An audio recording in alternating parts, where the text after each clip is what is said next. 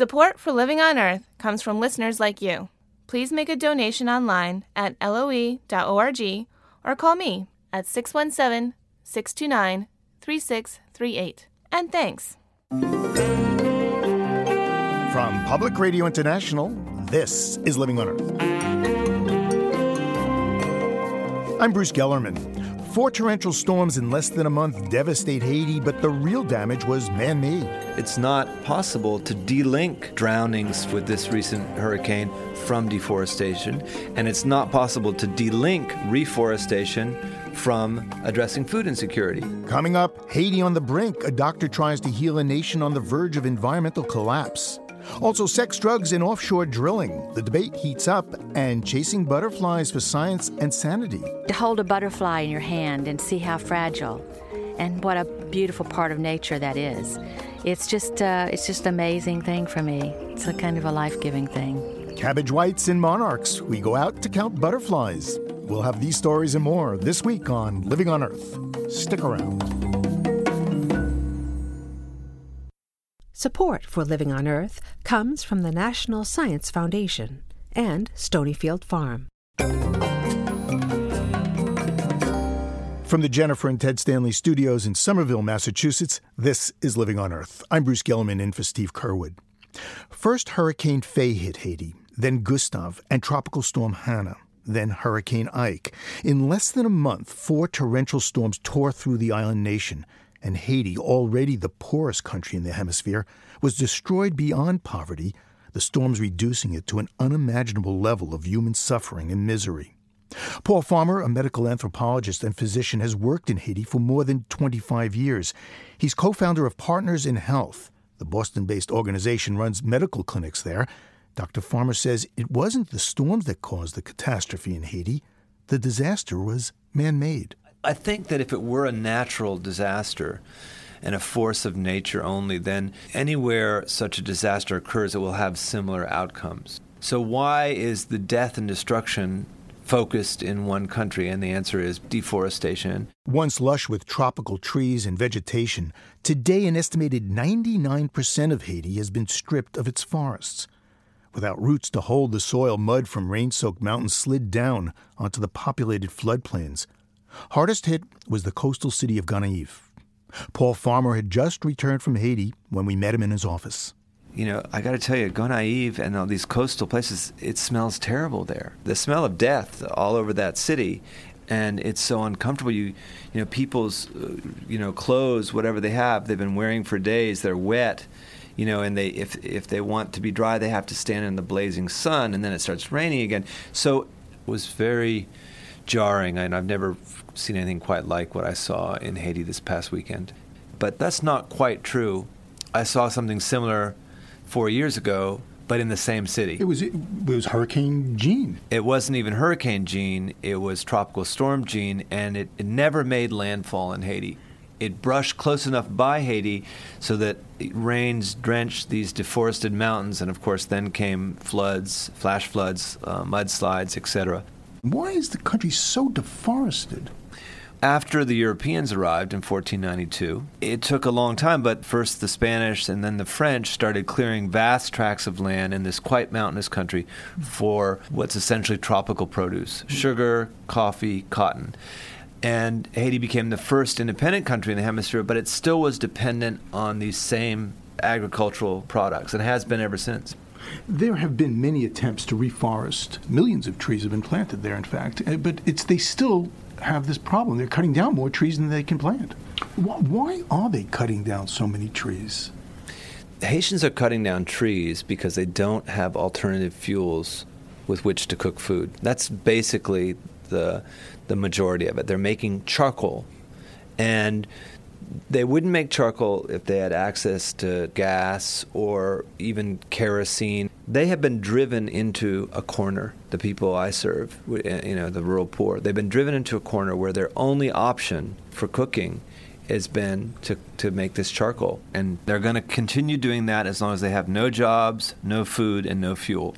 But you have the deforestation going on. So the water from these terrible storms rushes down these mountaintops and floods the areas, but carrying with it the topsoil. So yeah. now you can't plant crops. Right. So you can't plant food. That's right.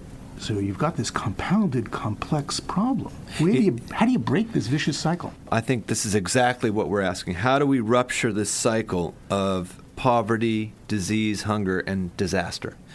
And I would I would say that, you know, we, we do this by not balkanizing our approach to the problem and saying, oh, I'm sorry, I just do reforestation, or I just do health care, or I just do primary education, or I just do clean water. And then we have to go back and say, well, you know, it's not possible to de-link drownings with this recent hurricane from deforestation, and it's not possible to de-link reforestation from addressing food insecurity. And food security is not going to happen unless we also address unfair trade practices. And the main determinant of what happens to, say, the price of rice in Haiti is the U S Farm Bill. Well, what do we do right now? I mean, now they've got, they're running out yeah. of trees, they're running out of fuel, they've underwater a good yeah. part of the country. The third or fourth largest city in the country is, is largely cut off from the rest of the world. What we do right now is respond to the suffering of these people. They need food, they need water, they need clothes, and they need shelter. The mistake will be for us to believe that it's not going to happen again and that we don't need to address these other longer-term problems. When we went into Gonaïves on Saturday, supposedly it was cut off from the rest of the world, right? You fly into Haiti and you see the city's underwater. There is a mass exodus of the city on foot. We saw no first aid stations outside of the city. And when we when we asked them, well, where are you going? They'd name other towns or Port-au-Prince, and they'd say, do you have any water? So in the short term, we have to attend to people's thirst. But in the long term, that area has to be reforested. But again, you can't reforest without an alternative fuel plan, without job creation, and without addressing this whole really bundle of problems. And this is not like putting a man on the moon or sending some spaceship to Mars. This is well within the realm of human possibility. Well, Doctor Farmer, I want to thank you very much. Well, thank you, Bruce. Doctor Paul Farmer, co-founder of Partners in Health. Soon after our conversation, Doctor Farmer returned to Haiti.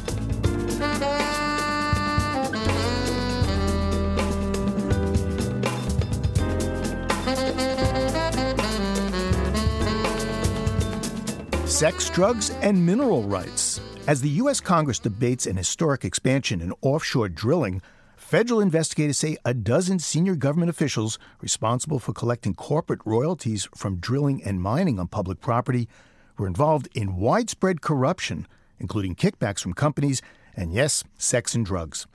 Jeff Young, Living on Earth's Washington correspondent, has been tracking both the oil drilling debate and the oil money scandal. And, Jeff, the Inspector General report makes the Interior Department's Minerals Management Service sound like a, a, a frat party gone wild.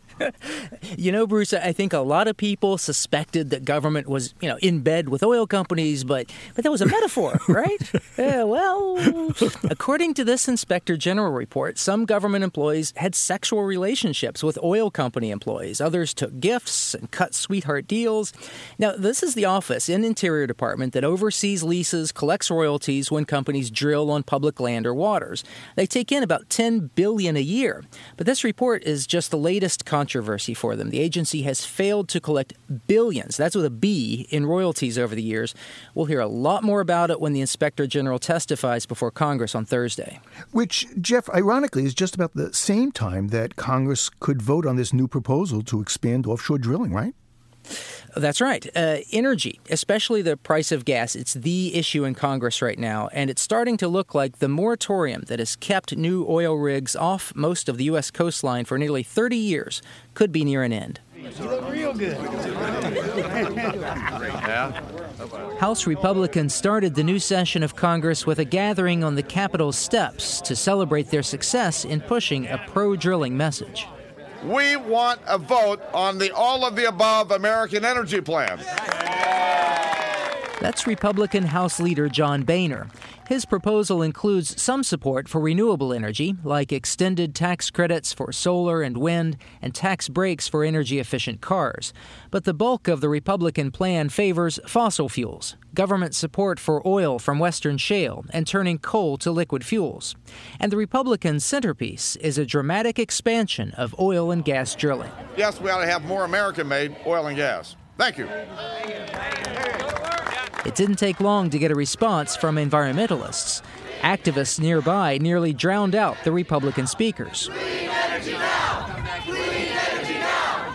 It was the first skirmish in what's become an all-out election season battle over what energy path the nation should take.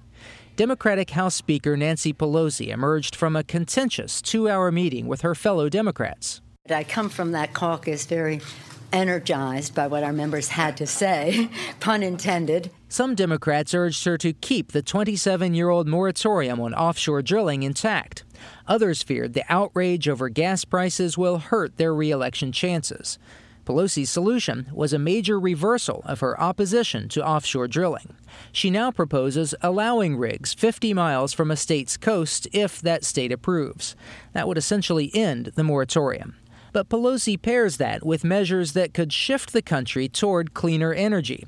Her energy package would end some seven billion dollars worth of oil industry tax breaks and force companies to pay outstanding royalties. That money would go instead to extending tax credits for renewable energy. And it calls for fifteen percent of the nation's electricity to come from sources like wind, solar, and geothermal. You want to drill in the outer continental shelf? We want our royalties. No more subsidies for you.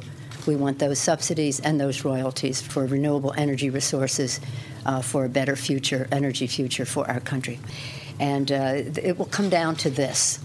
It will come down to this when it comes to energy. Whose side are you on? The side of the American consumer and the taxpayer, or big oil? Environmentalists were disappointed, but some, like Sierra Club director Carl Pope, tried a positive spin. Well, I think we all got caught a little flat-footed and were a little slow, but I think what Speaker Pelosi has done is to call the bluff and to say, okay, you want all the above, you can vote on all the above. Republican House Leader Boehner says Pelosi's offer is not enough. He'd like to open all coastlines and offer states a larger share of revenue as an enticement to allow drilling. What, what they're trying to do is they're trying to pull a hoax on the American people, something that looks like an energy plan but does nothing about more oil and gas and more American-made energy. Ordinarily, this is the point when the parties would seek compromise. But there's nothing ordinary about this election season session of Congress, and compromise seems unlikely. Republicans are loath to give up on a winning issue. Democrats don't want to bargain now because they expect to pick up more seats in the election. But there is a deadline of sorts looming. The moratorium on offshore drilling will expire at the end of the month unless it is renewed on a spending agreement, the same spending agreement that's needed to keep government functioning. Anna Aurelio of the conservation group Environment America says Republicans could block a renewal of the moratorium if they're willing to shut down government services. And in the end, I think it's going to come down to a game of chicken. Is, you know, President Bush and other allies of big oil going to threaten to shut down the government um, over big oil's drilling agenda? That's the big question. Republican leaders aren't talking openly about that yet, but they clearly feel their offshore drilling argument is gaining ground. For Living on Earth, I'm Jeff Young in Washington.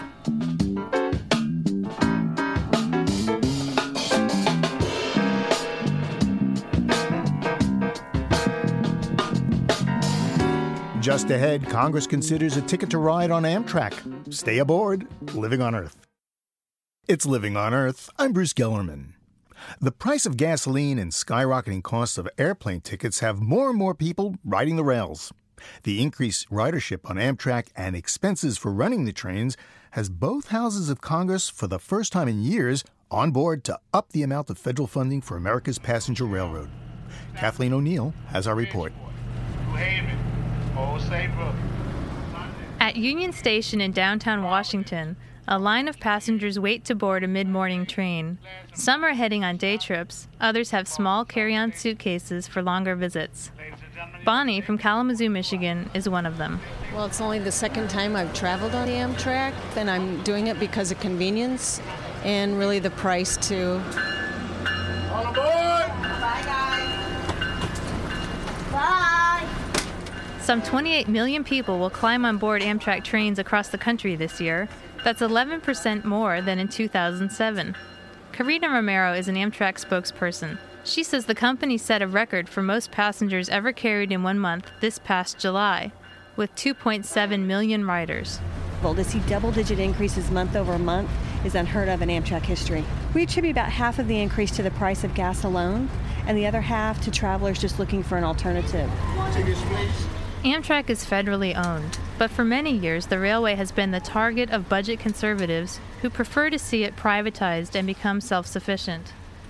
Without adequate subsidies from Congress, Amtrak has struggled. It loses more than seven hundred million dollars annually and is more than three billion dollars in debt. Amtrak was created by Congress in nineteen seventy-one to take money-losing passenger rail lines off the hands of private companies.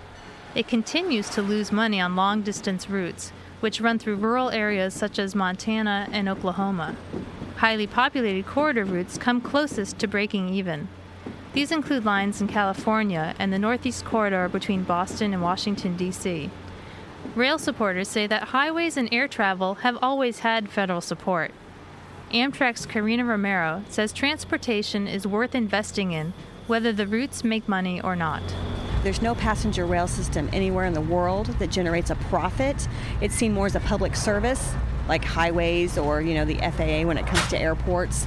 Um, so no, we're never actually going to generate a profit, but we certainly have healthy revenues, particularly this year, on certain routes. The same conditions that have led people to abandon their gas guzzlers and ride trains in record numbers are also making members of Congress more inclined to fund Amtrak.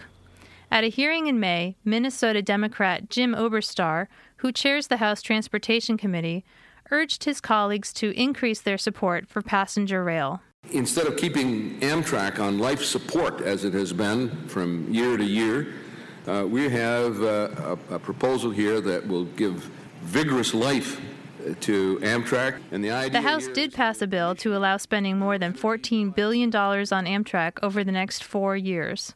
The Senate passed its own version, which would give the company about eleven billion dollars over six years. A bipartisan committee has been charged with putting together a compromise version. But a crowded congressional calendar and a veto threat from President Bush will make passage of a bill an uphill battle. Even longtime critics like Florida Republican Congressman John Micah support the bills. Micah says rising fuel prices are one reason. Another is that the House's bill includes studying some privatization. It asks outside companies for proposals to create a high-speed rail service that would go between New York City and Washington, D C in two hours or less. I think there's a tremendous interest uh, in developing high-speed rail systems uh, that work in the United States. They're uh, so commonplace now in uh, Europe, uh, many parts of Asia, and the rest of the world that the United States is almost becoming a third-world country when it comes to not having uh, efficient high-speed transit alternatives. But the separate rail line the high-speed service would require could cost thirty to fifty billion dollars. Amtrak President Alex Kumont says the money might be better spent on improvements that would offer more immediate and widespread increases in speed and efficiency. Is that really where we would put that amount of capital, given the rail passenger needs in the country? And the answer may still be yes, but it might also be that we should really expand uh, an electrified corridor south to Atlanta, that we should spend money on half a dozen or a dozen one hundred ten mile an hour corridors like uh, Chicago to Detroit. Uh, fifty billion dollars goes a long way. The National Association of Railroad Passengers director, Ross Capon, says he's glad Congress has come around to supporting Amtrak. But after so many years of bare-bones funding, he still won't be convinced of the change until Congress shows him the money. So far, the early indications for fiscal oh nine is that the increase in funding is going to be very modest indeed. Hopefully, we'll uh, get a Congress and a White House uh, next year that, that is able to do a, a lot more. Amtrak has been a topic of conversation in the race to the White House. Senator Joe Biden is one of Amtrak's biggest fans, and Senator Barack Obama also supports giving it long-term funding. Senator John McCain is on the opposite side of the tracks. He proposes cutting Amtrak's budget and privatizing the service, which he calls inefficient. Meanwhile, rail supporters hope energy concerns and Amtrak's rising popularity will sustain the momentum in Congress and help the struggling service stay on track. For Living on Earth, I'm Kathleen O'Neill in Washington.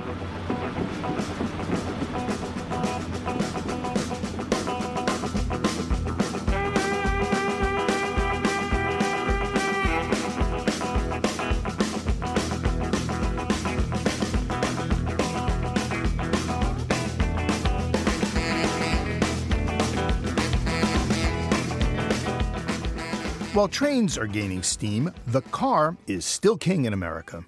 There are more than a quarter of a billion registered passenger vehicles in the United States. About a third are thirteen years old or more, but they spew out seventy-five percent of the air pollution that comes from cars. So if you own one of these old stinkers and want to get rid of it, come on down. Al Blinder has a deal for you. It's called Cash for Clunkers. Blinder wants to put you in the driver's seat of a clean machine, with the federal government picking up the tab to take that old polluting jalopy off your hands. Alan Blinder isn't a used car dealer. He's a professor of economics and public affairs at Princeton University and former vice chairman of the Federal Reserve Board of Governors. Hi, Professor. Hi. Cash for Clunkers. Nice ring. How does it work? Well, actually, the states that have tried it haven't actually called it Cash for Clunkers. That's its nickname. But it works the, the following way. If you have a car that meets the parameters, and that's basically being old enough, you can bring it in somewhere. It's not always to the state government. This varies from state to state, and get cash for it. Uh, the recipient, which would be the state government, say, then basically scraps the car. The idea is to get these clunkers that spew a lot of pollutants off the road. Well, let's go through some of the statistics. Uh, I have a car, let's say, I don't know, twelve, thirteen years old. What's my car's contribution to air pollution? The estimates are for the clunkers as a whole, they range between ten, twenty, and up to as high as thirty times the amount of pollution per mile driven as a new car. Now, in reality, people that turn in clunkers, you know, eighteen-year-old cars or something, may not be trading up to a new car. They're more likely to be trading up to an average car. But that still reduces the amount of pollution coming out of the fleet as a whole by a very substantial amount. So how much money is the federal government kicking into this program? Well, th- that's a very elastic concept. In some of the state pilot programs, the cost per car has been down around five hundred dollars to one thousand dollars. I think that's much too low. And I suggested that we go up to as high as five thousand dollars for a car with an average maybe of three thousand dollars or thirty-five hundred dollars. It's an adjustable parameter depending on how large the government would want the program to be. And that would be a federal program, because there are states, as you mentioned, there's Virginia, Illinois, Colorado, California, Texas, that do have these programs. Uh, I would love it to be a national program, but the truth is that this is one a case where a number of states have been, as they say, laboratories of democracy. And it may well be that if this program's going to get anywhere, it's going to be on a state-by-state rather than a national basis, though I would certainly prefer national. So what are the benefits? Okay, so uh, the state or the federal government buys my car, gives me a voucher, I guess, is what you're suggesting. Right. And uh, now I take that voucher and I can go out and buy anything I want? Anything you want. Yeah, I would have them actually pay you cash. Some states do give a voucher that can be applied to the purchase of a car. I just give cash. Let people spend it as they as they wish. So what are the benefits? The first is the obvious one we've been talking about, reducing pollution, which is really what drives the idea. Secondly, I've promoted it as a stimulus program, because if you think about who gets the money, it's going to go predominantly to low-income people who are driving fifteen, eighteen, twenty-year-old cars. Uh, what we're pretty sure is that these people will go around and spend the money on something. It might be a better car, or it might be something else, but they'll spend it, and that's the key thing for a stimulus program. Well, if people got cash for their clunkers, um, what's to prevent them from running out and buying another clunker and then doing that over and over again? Nothing at all. In fact, the more they do it, the better, the better it is. If you think about the dynamic of this, suppose the Cash for Clunkers program was going to pull all the eighteen-year-old and over cars off the road.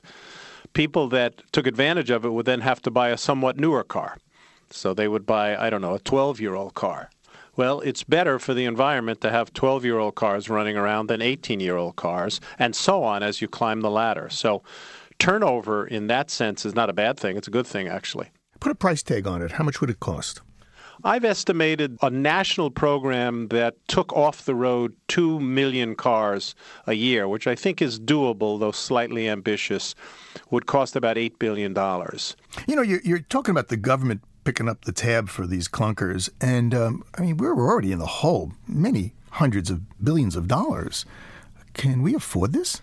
Well, yes and no. The, the point is that we're at a juncture in the economy where lots of people are talking about the need for further stimulus. Now, like it or not, stimulus means enlarging the deficit with more spending or with tax cuts. So for the long-run health of our financial system and the government budget, we need to be thinking about reducing the deficit. But you don't do that when the economy is weak.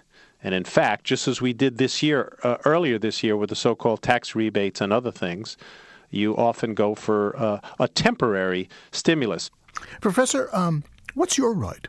We have a two thousand, let's see, what a two thousand two Lexus, and my son has a clunker, a, uh, a nineteen ninety-four Toyota that I presume would be eligible for such a uh, program should it uh, should a program be adopted. I think it's time for him to scrap it, actually, but that's his decision. So, what would your son do with his thirty-five hundred bucks under your proposal? I imagine he would apply that to a more expensive car. And not just that I imagine, sorry. They, this program has been piloted in a number of states, and they watch what people do. And the overwhelming majority do what I just described, move up to a somewhat newer car, take the money, add some more, and buy a newer car than what they sold. Well, thank you very much, Professor. I really appreciate it. My pleasure. Alan Blinder is a professor of economics and public affairs at Princeton University. Well, trains, planes, and automobiles, whether they're clunkers or not, account for about thirteen percent of the planet's greenhouse gases. Food from farm animals, on the other hand, is responsible for eighteen percent of global warming emissions. So now, the head of the United Nations Climate Change Panel is urging people to go one day a week without eating meat. After all, the stuff you put in your gas tank is just like the stuff you put in your mouth. It's just energy in a different form. Now, researchers at Cornell University have calculated the fossil fuel calories in the foods we consume. Doctor David Pimentel is a professor at the College of Agriculture and Life Sciences there and lead author of this study. Professor, thanks for joining me. I'm pleased to be here. Doctor Pimentel, if the old adage, you are what you eat, it seems that uh, Americans are a lot of gasoline. Uh, how much gas does the average American diet include? Okay, the total energy per person used in the food system in the U S is five hundred gallons of, of oil equivalents. And it is second only, as far as our use of oil in the food system, to the amount of fuel that we use per person in our automobiles. So basically, the average American is eating about five hundred gallons of oil a year. That's right. So if I was following the Food and Drug Administration's recommended diet, how many calories I should take in a year, um, how much fuel, how many gallons would that be? Well, if you focus just on the food that we consume directly, then instead of three thousand eight hundred calories per person per day, we should be eating about two thousand five hundred calories per day. The average American now consumes three thousand eight hundred calories? That's right. And, of course, this is creating lots of problems for the American population.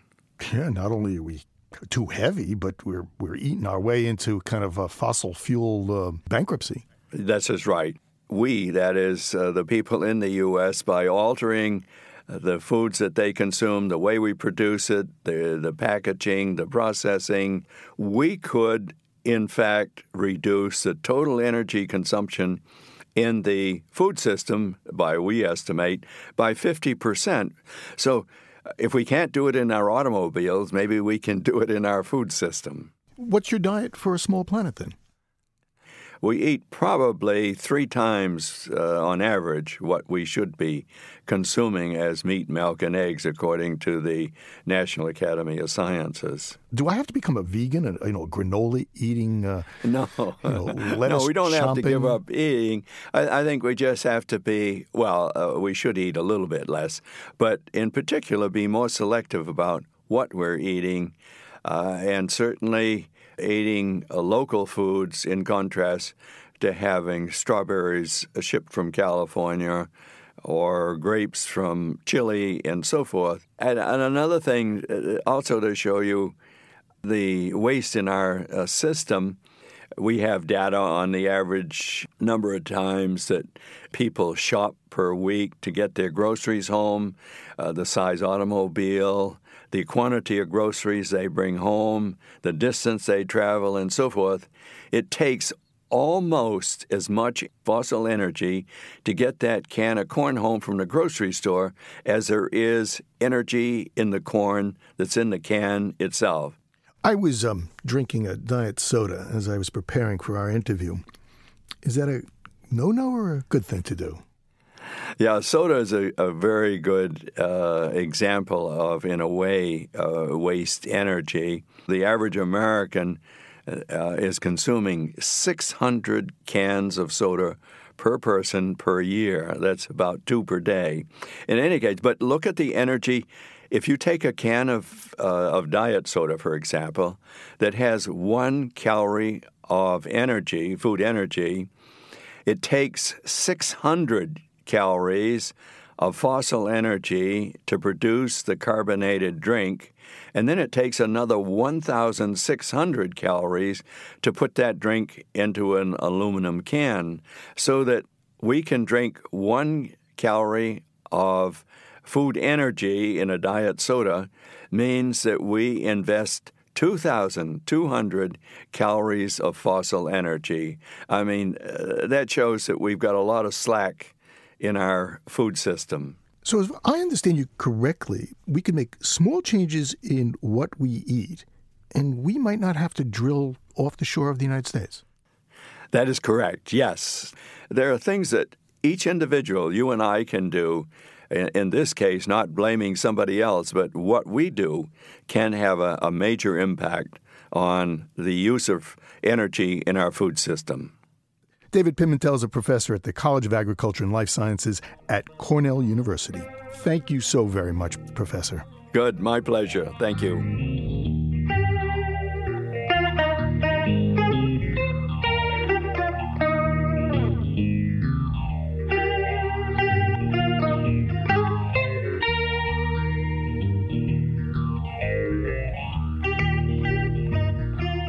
Just ahead, what you can learn from counting butterflies. You're listening to Living on Earth. Support for the Environmental Health Desk at Living on Earth comes from the Cedar Tree Foundation. Support also comes from the Richard and Rhoda Goldman Fund for coverage of population and the environment, and from Gilman Ordway for coverage of conservation and environmental change. This is Living on Earth on P R I, Public Radio International. It's Living on Earth. I'm Bruce Gellerman. For the past thirty-four years, members of the North American Butterfly Association have been heading for forests and fields, binoculars and nets in hand, to count the fluttering insects during their flights of fancy. The day-long hunts in the summer and fall provide valuable data about the numbers and varieties of butterflies in an area. Typically, there are more than four hundred fifty counts a year held in North America. Recently, one set off from Concord, Massachusetts. And it's where Living on Earth's Kim Gittleson went out for the count. Hey, there's Uncle Pete. You got it. First of all, I'd like to welcome you all to the uh, twentieth annual Concord Butterfly Count. Dick Walton stands in front of a crowd of twenty butterfly enthusiasts, packed like sardines in his living room. In the center of the room, a champagne bottle, covered in glittery butterfly stickers, sits on a table to commemorate the twentieth anniversary of the Concord Butterfly Count. Uh, as, as usual, we'll, we'll also have a... Uh, special door prize for the best non-L E P critter. Walton is somewhat of a rock star to this audience. He's not only written a handful of guides to Massachusetts butterflies, he's also the founder of the Concord Count. Today, as he's done for the past two decades, Walton orchestrates the event. Okay, we're going to have four teams, and Marge, you're in charge of the Acton team. Thank you. Eric, Sudbury, Wayland. The teams look over maps and plot out paths. They alert each other to special areas. The community gardens are right here. And to special butterflies. Oh, I wanted to tell you, there are Edwards hair streaks on the entrance road that before the one you usually go in. But it's not just about looking for the prettiest butterfly of the bunch. Butterfly counts are meant to provide a survey of both numbers and species variation. Walton points to a spreadsheet on a large computer monitor. Insect populations in general, and butterflies specifically, have good years and bad years. And so throughout this data, you'll see very large numbers or very small numbers that indicate that for that year, populations were either large or small. The numbers from today's count will be totaled and entered into the spreadsheet. This data is then sent off to the North American Butterfly Association. NABA compiles the data from counts held across the nation and publishes the results in the spring. Dick and three volunteers make their first stop at Barrel Farm in Concord. The nature preserve and working farm is covered with ankle-high plants like vetch and daisies. This usually makes it a great place to spot lots of different butterfly species. Typically in an open area like this, agricultural edge, we might well see swallowtails, monarchs, several skipper species, almost any butterfly, really, the painted lady, American painted lady. There are very few butterflies that we wouldn't see here except for specific wetland species. There are a couple of cabbage whites, one lit. Patsy Eichelberg shouts out the names of butterflies as she sees them. She trudges through the scrubby greenery, gripping her butterfly net. Eichelberg says the net is perfectly engineered to make catching butterflies as easy and as safe as possible. Basically, if they're very easy, you could just come up underneath them. Butterflies have a tendency when they, if you catch them on the bush, they have a tendency to drop. So if you come up under them, you're more likely to get them. And that way you're not swatting at them and, you know, possibly damaging, you know, hurting them in some ways. Only one cabbage white, one orange sulfur, and two clouded sulfur. After about forty-five minutes of combing the fields, Jay Shetterly and Dick Walton discuss their findings. All in all, a poor showing. Yeah, Normally we ever. see more butterflies just flying around here. Yeah. Ten years ago, I would say we had eight or nine species here, pretty good numbers. Yep, I think that's right. We may be talking about just today. Um, it is still a little cloudy out, but Uh, it seems uh, thin even for, for the conditions. What's your feeling, Jake? My feeling is if you apply pesticides to a farm for enough years, you'll kill all the butterflies. While Barrel Farm does use pesticides, it does so under integrated pest management. I P M is a pest control strategy that uses an ecological approach to try and reduce the use of pesticides. The two hundred acres that make up Barrel Farm use minimal amounts of chemicals, but there's no telling what's happening in nearby Concord farms. As we were driving here, um, there was a tractor in front of us with a large plastic container on it. And both Patsy and I noticed the odor. It didn't pull into these fields, uh, but uh, we don't know where it was going.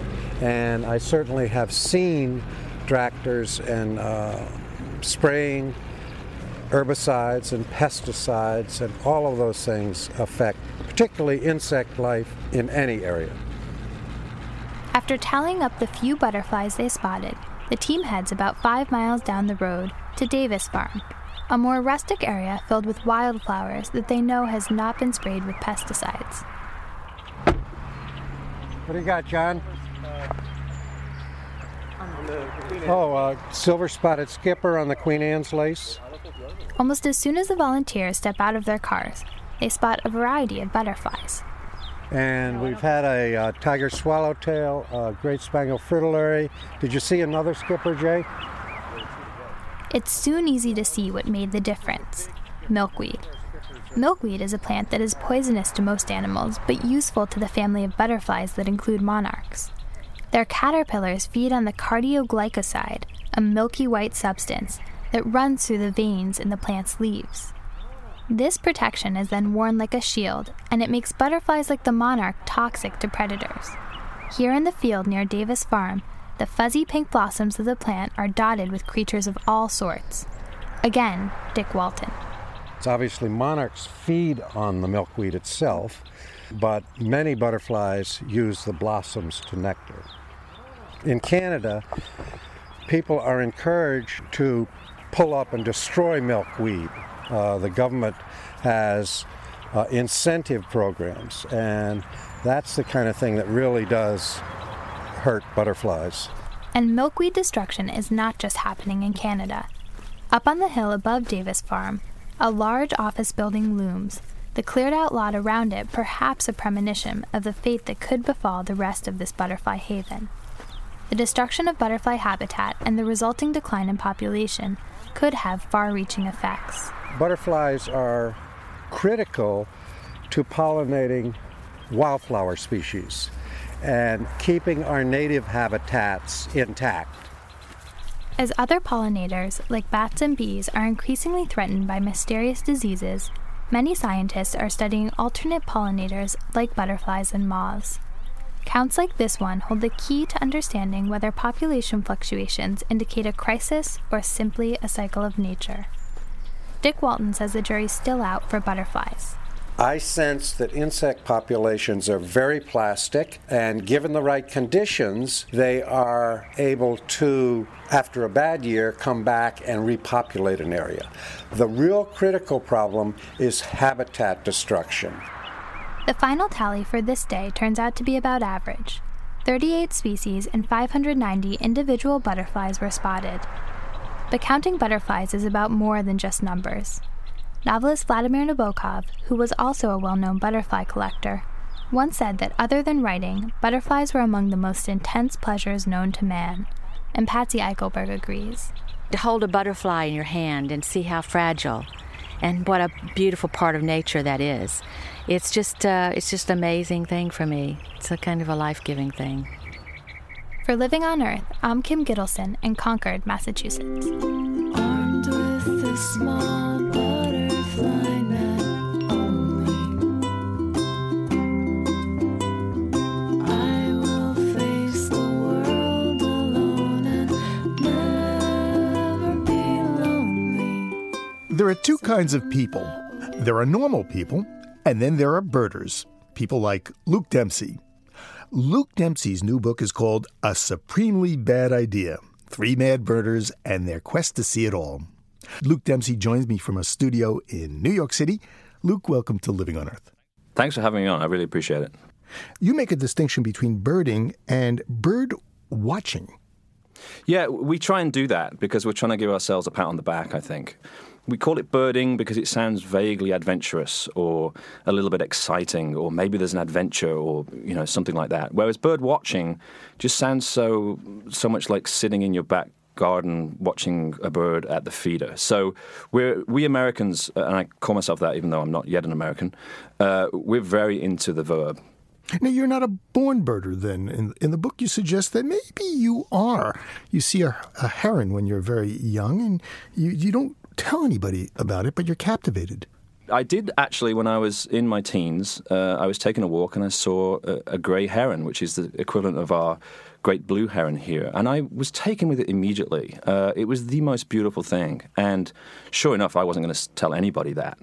Um, and then when I moved to the United States, uh, I had no interest in birds, and I didn't know anything about birds. And two friends of mine, Don and Donna Graffiti, came up to my house in northeast Pennsylvania. And they knew I liked to hike and walk, and they were very sneaky. They handed me a pair of binoculars on the morning of our walk and just said, you know, if we see something, maybe it'll be fun. You don't have to be a birder. And, of course, at the time, I would I would rather have gargled with hat pins than been a birder. Um, but they showed me some birds in my garden, and uh, it was as though scales were taken off my eyes. It was the most beautiful thing I'd ever seen, and I was lost to it immediately. Now, Don and Donna uh, and you take a series of road trips in search of birds, lots of birds. Yeah, that, that's... Um, I never thought I'd sign on for that either. If I want to see a lot of different species, I need to go to a lot, a lot of different places. So we took a trip to... The first trip we took was to Arizona, and I, I don't think I quite understood going into this how insane Don and Donna are. So, I mean, I got into fights with guys in Florida. You know, we got involved with a smuggler in Texas. I mean, the pretty much one of everything. In Arizona? Oh, then in Arizona, yeah, I got into an awful argument with a birding guide. And um, I'm just waiting for a knock on the door, and the burliest woman in the world comes and beats me to, with a stick. But a lot of the book is about birds, but a lot of it is about the sort of adventures we we find ourselves in, the fights we find ourselves in. The, the, the entire state of Florida would probably never have me back. Um And so that's what we were trying to do. We were trying to entertain people and, and, and thereby have people realize that birds are very beautiful and it's not an expensive gig. You can go out and look at them with binoculars or without, but it's a good thing to be doing. But you don't have to go far afield in the United States or from New York to see fabulous birds. New York City is one of the greatest spots on the planet for birds. You know, Central Park, for example, is a haven of green amongst all this concrete. And furthermore, it's on the Eastern Flyway. So the birds that are migrating from Central and South America will go up and over New York City. So New York City itself is incredible for birds. It's also a place that's heavily birded. So there are hundreds of birders. You make a distinction between getting a bird versus seeing it. What's the distinction? Well, the distinction is it's not just linguistic. Too many birders, it seems to me, uh, will get a bird, which means they've seen it, they walk away. Um, there's a mall feel to it, as though they went to a you know a local store and, and, and bought a view of the bird. For us, it's something else. We find birds just so incredibly beautiful that even if there's another live bird down the road, when we have one in our sights, we want to spend as much time as possible with it, even to the point where dear Don Graffiti will start lapping. He literally goes... because, as he says, he's drinking the bird in. And and we've had to explain that to a number of police officers around the country. But I, I take his point, which is if you see something beautiful, spend some time with it. That's why we do it. And I'd rather spend two hours looking at an elegant trogon than I would ever add just another bird to my list. So you're not a lister, or you are a lister? Well, we try to say we're not, but we are listers. We, I think all birders have that... That thing, it's a very human thing to just keep a list of the things you've seen. Some birders are uber listers, and that's all they do. They would rather see something than really, uh, really love on it. But we, you know, the reason we go to Colorado, the reason we go to Texas, the reason we went to Michigan. I mean, the reason we went to Michigan was to get the Kirtland's warbler, which is probably the rarest bird in America because its numbers are so tiny. And we went with the express desire to see that one bird for our list. What's a life bird? I know there's a, a term that birders use, but I'm not sure I understand it. Yeah, I was talking to somebody recently who thought that once you get a life bird, you then immediately die. and, it, and it seemed to me a, a little, you know, that seemed a little excessive. A, a life bird is, uh, I have never seen, let's say, a red-necked stint, which right now is um, happily plying its trade in, in Jamaica Bay Wildlife Refuge, which is in Queens in New York City. And Don and Donna went to see it, got themselves a life bird. So once I've seen it and correctly identified it, uh, it's then a life bird. Say, Luke, if you could um, see one bird before you passed to that great nest in the sky, what would it be? It would probably be an ivory-billed woodpecker. And everybody keeps asking me about whether or not that bird exists because they think I'm an expert on birds now. Um, it may not exist. It may exist. But the mere fact that it could be alive in a swamp in Arkansas is a really big deal. And... it may mean that we've started to do some things right with the environment, for example. It may mean that the work of citizen scientists, I mean, this all came from citizen scientists who went out there for the good of their own souls, not for anything else, to try and find a bird. I would love to go down there and just have one fly and perch on my head. And when it's on my head, it can do anything it likes. It can peck all day long. But I think it's become a symbol for a lot of birders of, of a little bit of hope in terms of the environment and ecology. Before I let you go, uh, I want you to do your bird pishing. Oh, good Lord. Well, I'm not a very good pisher. Um, one has to be careful how one says that. Pishing is to bring a bird out of the undergrowth to look at you. Uh, uh, the first bird I see in the book is the common yellowthroat, and that is a bird that is very susceptible to pishing. So on that day, we probably looked at the hedgerow and went, psh, psh, psh, psh, psh, psh, psh. And the bird, for reasons unknown to all of us, thinks that's really attractive and will jump up and look at you and think, my God, you're completely crazy. You must be a birder. Luke Dempsey's new book is called A Supremely Bad Idea, Three Mad Birders and Their Quest to See It All. I really appreciate it. Thank you so very much, Luke. That was a real treat. Thank you so much for your time.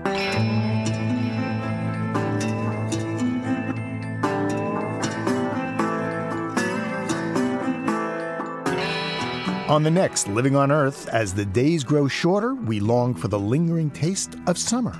My thirty-five years of experience as a grower have taught me that heirloom tomatoes ripened on the vine in full sun are the most delicious tomatoes of all. From Big Rainbow and Brandywine to Mortgage Lifter and Purple Cherokee, we celebrate hand-me-down tomatoes. Next time on Living on Earth. We leave you this week among the cattails in North Dakota. At the Chase Lake National Wildlife Refuge, marsh wrens, Virginia rails, and soras greet the day. Lang Elliott of Nature Sound Studio recorded this lively bird symphony in a marsh prairie. Listen closely and you can hear the gulping sound of the American bitterroot.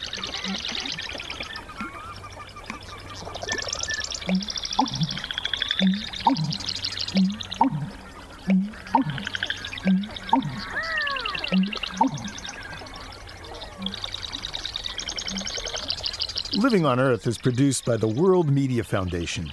Our crew includes Ashley Ahern, Bobby Bascom, Eileen Bolinsky, Ingrid Lobet, Helen Palmer, Mitra Taj, and Jeff Young, with help from Sarah Calkins and Marilyn Gavoni. Our interns are Sandra Larson and Jesse Martin.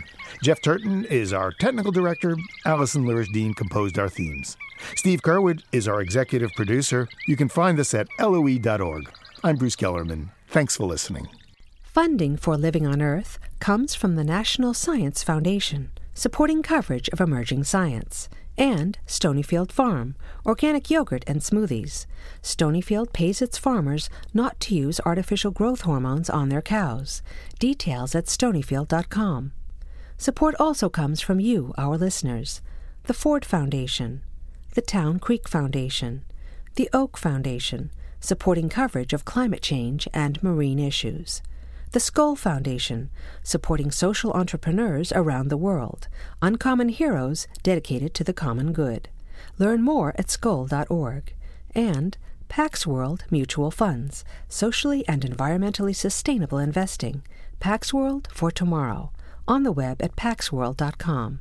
P R I, Public Radio International.